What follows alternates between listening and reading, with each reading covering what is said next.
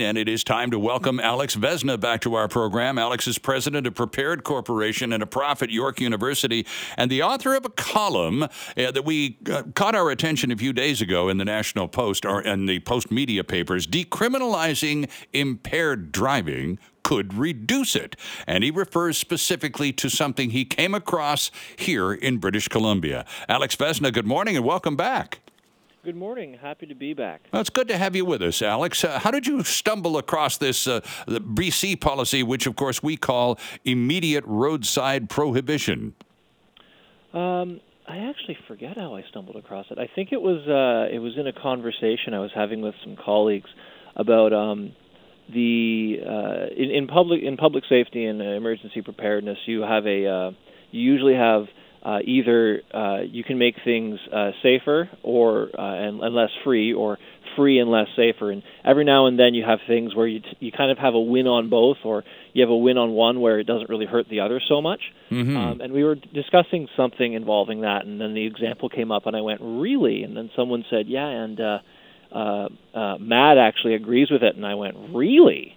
Uh, because that uh, when when you when you look at the policy on its face, uh, you, you would assume that there's no way, and then you hear that, and it becomes really interesting. Well, when think Mothers was- Against Dri- Drunk Driving, rather, have a rather uh, s- uh, s- uh, long record, Alex, of uh, being very hard line uh, on drunk drivers and yeah. very, very unforgiving when it comes to that behavior. So when uh, when you found out that they, in fact, support this whole business of immediate roadside prohibitions here in British Columbia, that was a surprise, was it? Because it doesn't seem as as harsh as other jurisdictions, does it? Well, well, there's that, but I, I wouldn't even say that they're um, they're they're they're as hard line against, um, uh, in, in my experience, against um, the people, but they're just very very pro public safety. Right. They're very they they really really really want to reduce death. Um, which I mean, I, most people are for reducing death, I would argue, but uh, but yeah, no. So it's it, it was really interesting. So it, it became an immediate. I wonder what studies have been done on this and et cetera. And then I looked into it, and I went, well, this is actually really interesting stuff. So Uh, let's yeah. let's review very quickly because I mean we, we live with this all the time. We've just been through the Christmas holidays, so we're all, we've all been reminded recently here in BC, Alex, exactly what happened. We had a criminal defense lawyer on this show, uh, Kyla Lee, just a few weeks ago, reminding us. Of, and Kyla's first advice was, uh, if ever you're in a situation where you're requested to take a test, take the blinking test. You're going to get into a lot more trouble by refusing to take the test than whatever happens to you after you take it. So that's rule one. But the test happens at the roadside, a breathalyzer test with an approved screening device. And if the test results in a warn or a fail, if you blow past the line, your license gets immediately taken away. You get an immediate prohibition on driving. There will be a fine and suspension, possibly, certainly points on your license in addition to cash, and your vehicle can be immediately impounded. But what you will go on to add typically does not happen is the laying of a criminal charge resulting in a court case. And you did a little homework on that. Why?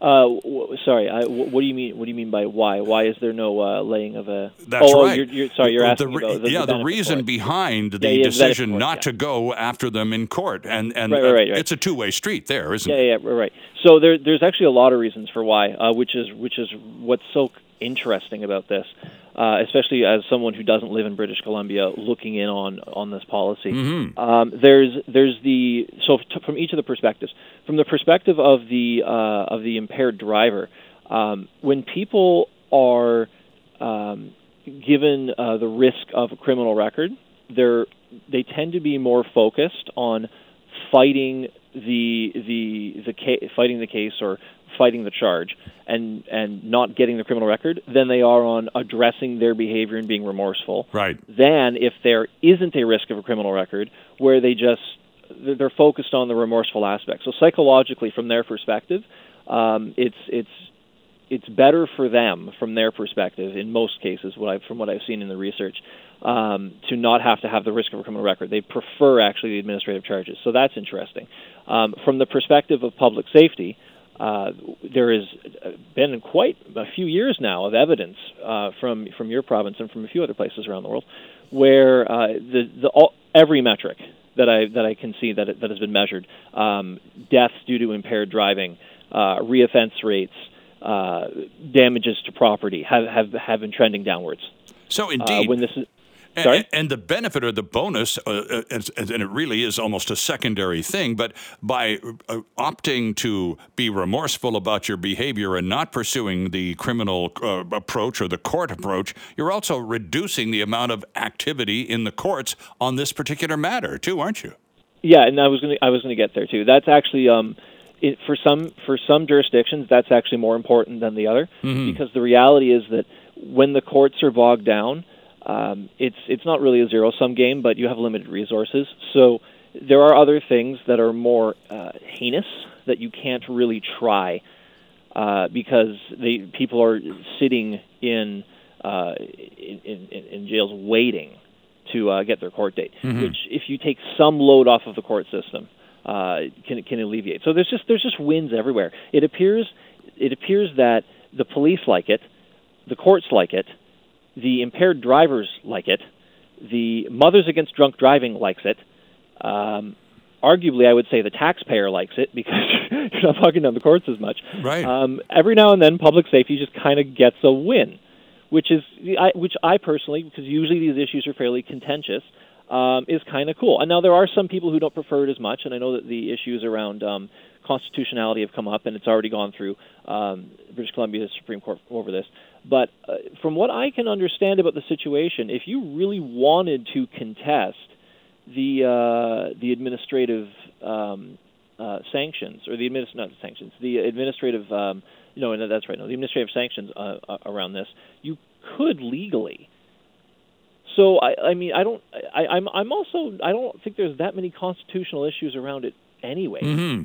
And there's good so, evidence uh, that it works, right? In terms yeah, of just I mean, like, reduction yeah. overall in terms of fatal uh, fatalities in alcohol related accidents. There is evidence to support that, isn't there? Oh, there's substantial. Well, it's not even small evidence. There's, you know, there's 10 years of it, and even in the first year, is there's something like 30% reduction in deaths. Like the numbers are astonishing like it, it's it's real it's a really really interesting case. I'm I'm very happy that British Columbia tends to put its tends tends to risk itself and try these ideas um, for the rest of the country and the planet because every now and then because you guys do tend, tend to be a bit faster than everybody else in a lot of this stuff. Um, it's uh, you come up with something really cool that just works.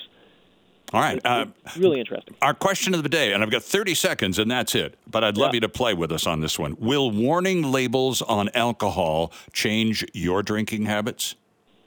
Uh, well, uh, no, because uh, I actually don't drink alcohol. oh well, okay, you're an easy case study, aren't you? Um, it might it might change my buying habits because uh, a bunch of people that I uh, I know I know some family members in particular that probably won't be uh, purchasing as much alcohol with warning labels. Interesting, Alex. Always a pleasure. Thanks ever so much for doing this. We'll talk again, maybe maybe next time about lies, damned lies, and statistics. That was a good one too. Oh, I thought you'd like that one. I yeah, did. That I was did. Pretty fun. That was a fun one to write. But thanks for this, and thanks for reminding British Columbians of what we've got going on that's working that other Canadians are envious of. Thanks for that very much. Well, you know what? We should all learn from each other. I'm happy to be back again. Always good to talk to you. Hi, it's Shauna, and I might be a bad parent because my kids think french fries are vegetables. Hey, it's Ryan, and I might be a bad parent because I went out for wings when my wife was in the hospital after giving birth. Johnny here. I might be a bad parent because in my house, the tooth fairy gives pocket change. But we're not alone. Len emailed us and said his six year old daughter's Tarzan moment going from love seat to lazy boy by curtains made him more proud than any dance recital. and Andy left his two year old at the rink. All right, guys, I'm sure we're not alone. Like Andy's kid. For stories and confessions like this, make sure you check out our podcast. It's called Bad Parents, and it's available wherever you get your podcasts. I left a glove at the rink.